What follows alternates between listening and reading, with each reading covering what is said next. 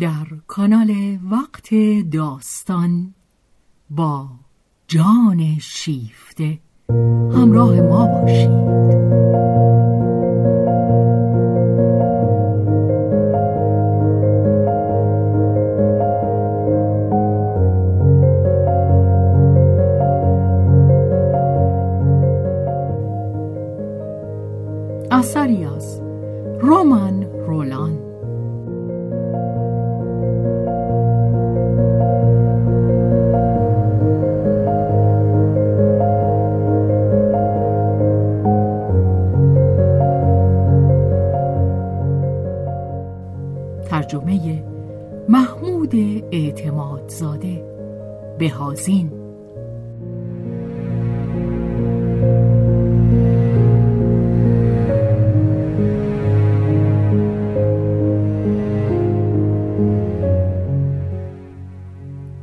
روایت شهرزاد فتوحی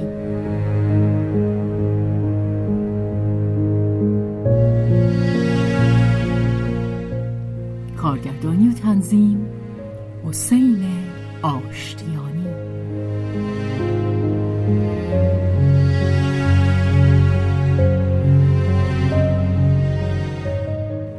تابستان بخش سوم.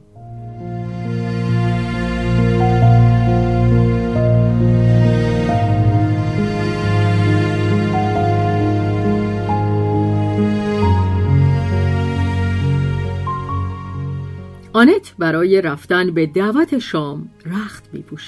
آن شب می بایست در خانه متون شوالیه ها دوستانی را که سولانج مدام از ایشان سخن می گفت ملاقات کند.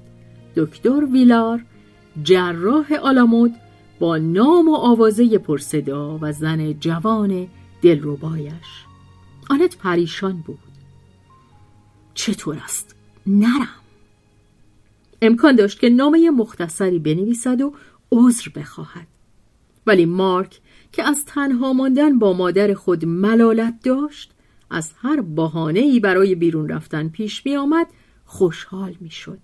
آنت نخواست که او را از این سرگرمی محروم کند.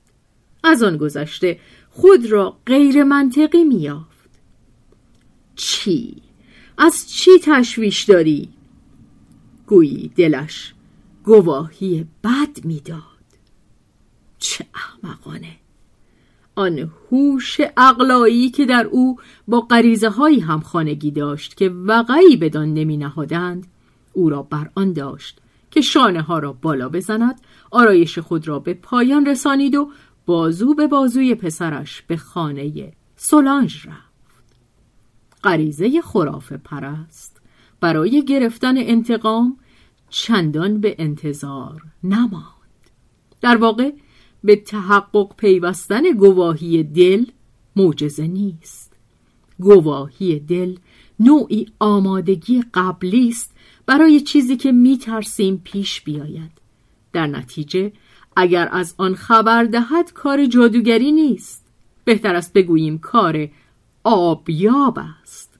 با نزدیک شدن به چشمه لرزشی آگاهش می کند که آب در کار روفتن خاک است. در آستانه سالن آنت دلش آگهی داد. ولی او ابرو در هم کشید و همین که به درون رفت آرام گرفت. پیش از آن که سولانژ فیلیپ ویلار را به او معرفی کند آنت به یک نظر دربارهاش قضاوت کرد. از او خوشش نیامد و از آن خود را سبکبار یافت. فیلیپ هیچ زیبا نبود. کوتاه تنومند با پیشانی برآمده بر فراز چشمها آرواره های درشت ریش کوتاه نکتیز نگاه آبی پولادین. سخت برخیشتن مسلط بود. سردی معدب و آمرانه ای داشت. سر میز در کنار آنت نشسته گفتگوی دوگانه ای را دنبال می کرد یکی همگانی که سولانژ به شیوه دنبریده خود رهبری می کرد و دیگری آنکه در فاصله های صحبت با پهلونشین خود داشت. در هر دوشان همان گفتار موجز و سریح و برنده را به کار می برد. هرگز دچار تردید نمی‌شد نه در کلام و نه در اندیشه. آنت هرچه بیشتر میشنید دشمنی بیشتری دربارهش احساس می‌کرد. به گفته های او از زیر نقاب بیتفاوتی خشک و دیرجوشی پاسخ می‌داد. به نظر نمی رسید که او برای آنچه آنت می گفت چندان ارزشی قائل باشد. بیشک او آنت را از روی تمجیدهای بیمزهی که سولانج از او کرده بود می شناخت به زحمت اگر معدب بود. و این تعجبی بر نمی انگیخت. همه به رفتار خشن او خو گرفته بودند. ولی آنت آن را با بیتابی تحمل می کرد آنت از گوشه چشم بی آنکه به نظر آید که می بیندش یکایک خطوط چهرش را بر می رسید و از آن میان یکی هم نمی یافت که پسندش افتد.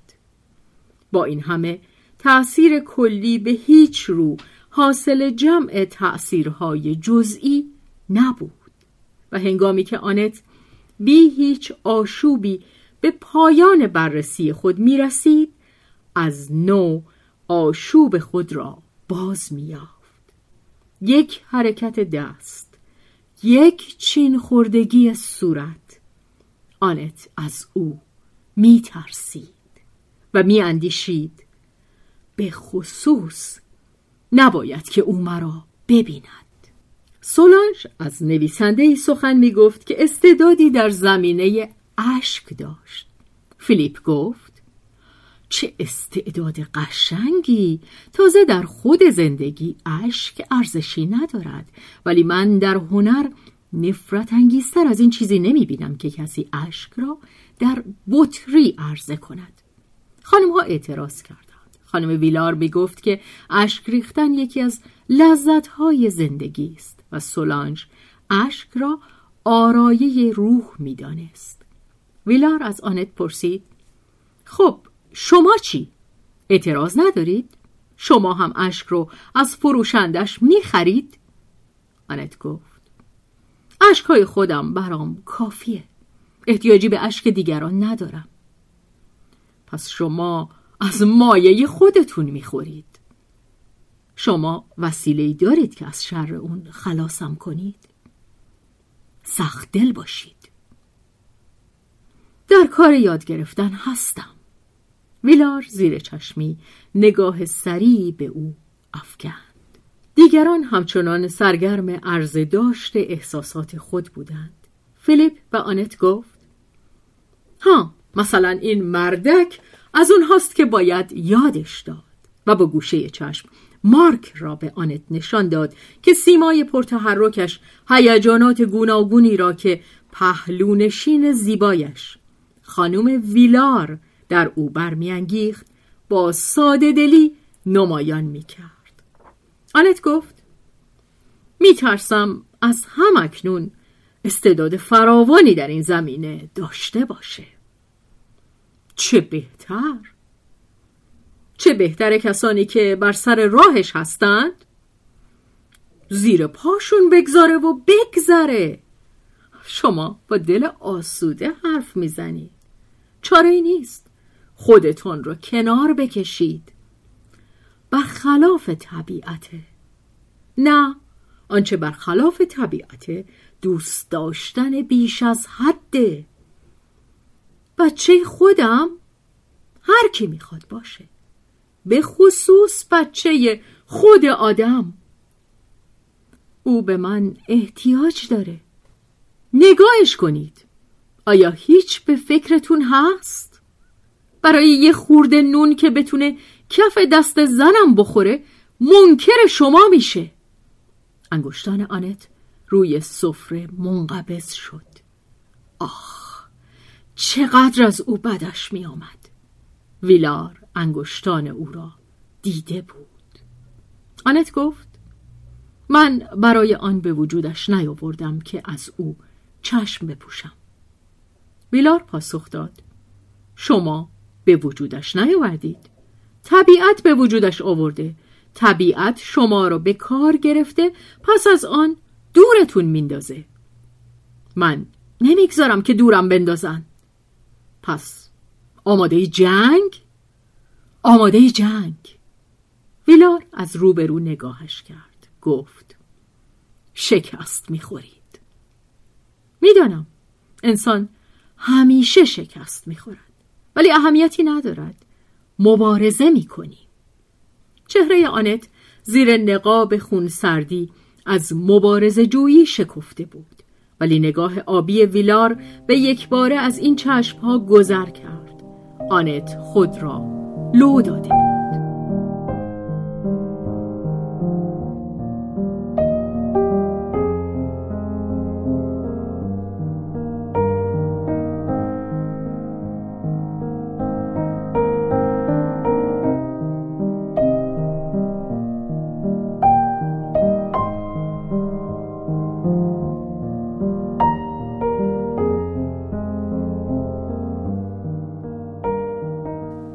فیلیپ ویلار خشن بود. خشونت پاره ای از نبوغش بود و او آن را به یک اندازه در درمانگاه و در تشخیص برقاسای بیماری ها و دقت و درستی حرکات دستش در تالار عمل نشان می‌داد که در کارهای زندگی یا در تصمیمهایش. او که عادت داشت به یک نگاه در جرفای تن آدمی بخواند بیدرنگ آنت را به تمامی دریافت. آنت با سوداهایش با غرور و با آشوبش با مزاج و سرشت پرتوانش. و آنت حس کرد که او را در چنگ گرفتهاند. بیدرنگ کلاه خودش را به پایین سراند و لبه آن را به زیر آورد و با خشم سرخوردگی دیگر جز زره یخبسته در برابر نگاه حریف نگذاشت. از فشردگی قلب خیش آنت اکنون می‌دانست که دشمن آنجاست. دشمن آری عشق. این واژه بیمزه که بس دور از آن نیروی بیرحم است. در برابر علاقه ناگهانی که در فیلیپ بیدار شد و او بدان پی برد آنت با خشکی تنظامیزی پیش آمد که به خوبی کینهاش را پوشیده نمی داشت و همین خود کار لو رفتن او را به پایان رساند. آنت بیش از اندازه بیغش و بیش از اندازه صدایی بود. نمی توانست چهره سازی کند. همان برانگیختگی کینش تا جرفای وجودش را نمایان می ساخت فیلیپ تنها کسی بود که می‌دید. دیگر در صدت بر نیامد که گفتگو را از سر بگیرد بسش بود و در همان حال که با سر و روی بی تفاوت یکی از داستانهای تلخ و دلنشین خود را که نشان از تجربه دشوار خود او داشت برای حاضران می گفت زنی را که می بایست در تصرف آرد با نگاه می سنجید. از حاضران هیچ کس متوجه چیزی نشده بود. سولانژ و شوهرش با تأسف به خود می گفتند که آنت و فیلیپ هیچ پسند هم نیستند. خوی و خصالشان هیچ چیز مشترکی با هم ندارند. گرچه آنها با دعوت آنت و خانواده ویلار جز در پی آن نبودند که آنت و خانم ویلار را به هم نزدیک کنند. راستی که برای هم ساخته شده اند و در این زمینه با خوشبختی دیدند که به اشتباه نرفته اند نوئمی ویلار زن دلفریبی از سفید پوستان مستعمرات بود. با استخوانبندی ریزه تن گوشتالو و زرین مانند کبوتر بریان شده چشمان ماده آهو بینی قلمی گونه ها لاغر با دهانی کوچک و پیش آمده گویی برای قاپیدن پستانهایی جوان و گرد و صاف که سخاوتمندانه به تماشا میگذاشت. بازوانی نازک تراش کمر باریک پا کوچک اندامها ظریف. ادای زن بچه سال در می آورد. با همان شورهای بلحوثانه سستی و بیحالی جهشهای محبت خنده گریه و سخنانی نکزبانی. موجودی به نظر می آمد شکننده زودجوش حساس و نچندان باهوش. اما یک سر به خلاف این بود. اندیشمند بود و شهوانی. خشک و صدا زده. به همه چیز توجه داشت. همه چیز را حساب می کرد خستگی ناپذیر بود. نشکن و شکننده. آری همچون شاخ بید که خم می شود و همچون شلاق ضربه می زند. چیزی ساخته شده از ساروج با روکش نرمی از مینا. و فقط خود او می توانست بگوید که چنین لعاب ظریفی به بهای چه نیرو و چه زحمتی تمام می شود و اما هوش. نوئمی چندان هوش داشت که می توانست قرض دهد. ذخیرش در بانک بود اما آن را جز برای یگان چیزی که بدان علاقمند بود به کار نمی گرفت شوهرش که نوئمی قیورانه در تملک خود گرفته بود. زناشویشان از جانب هر دو صدای عقل و احساس بود. هم کامجویی هم خودنمایی. عزم نوئمی برای تصاحب فیلیپ بر انتخاب این یک و حتی توجهش به نوئمی بس تقدم داشت.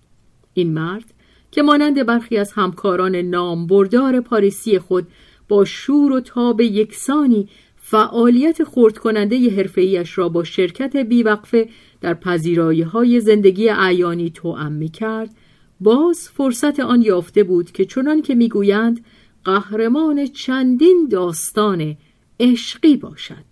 شهرت پیروزی های او در تکوین عشق دیوانوار نوئمی و آرزوی مصممانش برای در چنگ گرفتن او و فقط برای خود نگه داشتن کم مؤثر نبود. فیلیپ در مورد زنها به هوش اهمیتی نمی‌داد. زن را چنان می‌خواست که خوشندام باشد و تندرست برازنده و احمق. دوست داشت بگوید که زن هرگز آنقدر که میباید احمق نیست. نوئمی هیچ احمق نبود. ولی چه مانعی داشت زنی که خواستار مردی شد در برابر آینه همان صورت معنوی یا همان چشمانی برای خود درست می کند که مرد می خواهد. نوئمی با پیکر جوان خیش و با ستایشگری از فیلیپ او را مست کرد. حریسانه او را در خود فرو برد. ولی معشوقه بودن آسان کاری نیست. باید نوعی نبوغ به کار بست. هرگز هم فرصت آسایش نیست. پس از یک دوران طولانی بندگی دو جانبه عشق فیلیپ کم کم خسته می‌شد. نوئمی که در پی بردن به کوچکترین نشانه های دگرگونی در قلب شوهر و عاشق خود سرعت شگرفی داشت فقط به یک چشم میخوابید و او که همواره از رشک در بیدار باش بود بی آنکه فیلیپ توجه یابد خطر را به یک ضربت دست از سر راه خود دور می کرد و با تعمه کامبخشی و با حیل سازی که در او بود بار دیگر مردی را که آماده گریز بود به دام می کشید. این کار در آغاز به بازی میمانست ولی مدتی دراز بدین حال نماند نوئمی حتی بیشتر از فیلیپ میبایست مراقب خود باشد همیشه توجه داشته باشد و برای ترمیم ویرانگری های پیشبینی نشده دقایق خیانت پیشه برای ترمیم ویرانی های متحتم روزها و سالها همیشه آماده باشد. او دیگر همه شادابی نخستین را نداشت. رنگ و رویش کدر شده بود. زرافت چهره سر به خشکی می‌زد. سینه چربی میانباشت. طرح بیغش گردن در خطر بود. هنر بزک به یاری شاهکار به خطر افتاده می شتافت و حتی بر دلربایی هایش می افزود. اما پیوسته در چه فشار روحی می بایست به سر برد. کوچکترین لحظه سهلنگاری راز او را به چشم تیزبین سرورش که دیگر هم از یادش نمی برد فاش می کرد نوئمی هرگز نمی بایست بگذارد که قافلگیر شود. چه فاجعه ای آن روز بامداد که یکی از دندانهای کوچک پیشینش در فک بالا شکست. نوئمی نیمی از روز رو نهفته و نزد دندانساز به سر برده بود و به هنگام بازگشت فیلیپ دیدش که لبخند بیخدشش را به رخ او می کشد و بدگمانی دیگری جز آنچه از حسد سرچشمه می گرفت در او بیدار نشد. اما بدگمانی و رشک شوهر کمتر مایه وحشت است تا دندان شکسته. می بایست بازی به احتیاط کرد. فیلیپ از آن شوهرانی نبود که بتوان آسان فریبش داد. خود او اهل بخیه بود. هرگاه که او یکی از آن نگاه های اشعه ایکس خود را بر نوئمی میدوخت و این نامی بود که نوئمی به خنده به نگاه شوهرش می‌داد تا خود را فریب دهد و با آن سراپایش را وارسی می کرد نوئمی همیشه دچار تپش قلب کوچکی می شد از خود می پرسید آیا می بیند؟ آری فیلیپ می دید اما به روی خود نمی آورد در نظرش بزک نوئمی جزی از طبیعتش بود و همینقدر که نتیجهش پسند دل او بود همه چیز درست بود. اما وای از آن روز که نتیجه ناموفق از کار درآید. نوئمی دو شب نمی توانست به اطمینان پیروزی خود آسوده بخوابد. با هر فردای دیگری می بایست از نو پیروز شود. مجاز هم نبود که خود را پریشان خاطر باز نماید. برای آنکه خوشایند سرور خود باشد همیشه می بایست خود را شاد و جوان و شکفته نشان دهد. و این گاه توان فرسا بود. در پاره لحظات ماندگی که می‌دانست کسی نمی بیندش نوئمی چین عبوسی میان چشمان با لبخندی منقبض و لبانی سرخ خونچکان خود را در فرو رفتگی نیمکت وامی داد. ولی این ناتوانی روحی هرگز بیش از یک یا دو دقیقه طول نمی کشید می بایست باز به راه افتاد و او به راه می افتاد جوان شاد شکفته. برای چه نه؟ نوئمی خود چنین بود. او را داشت.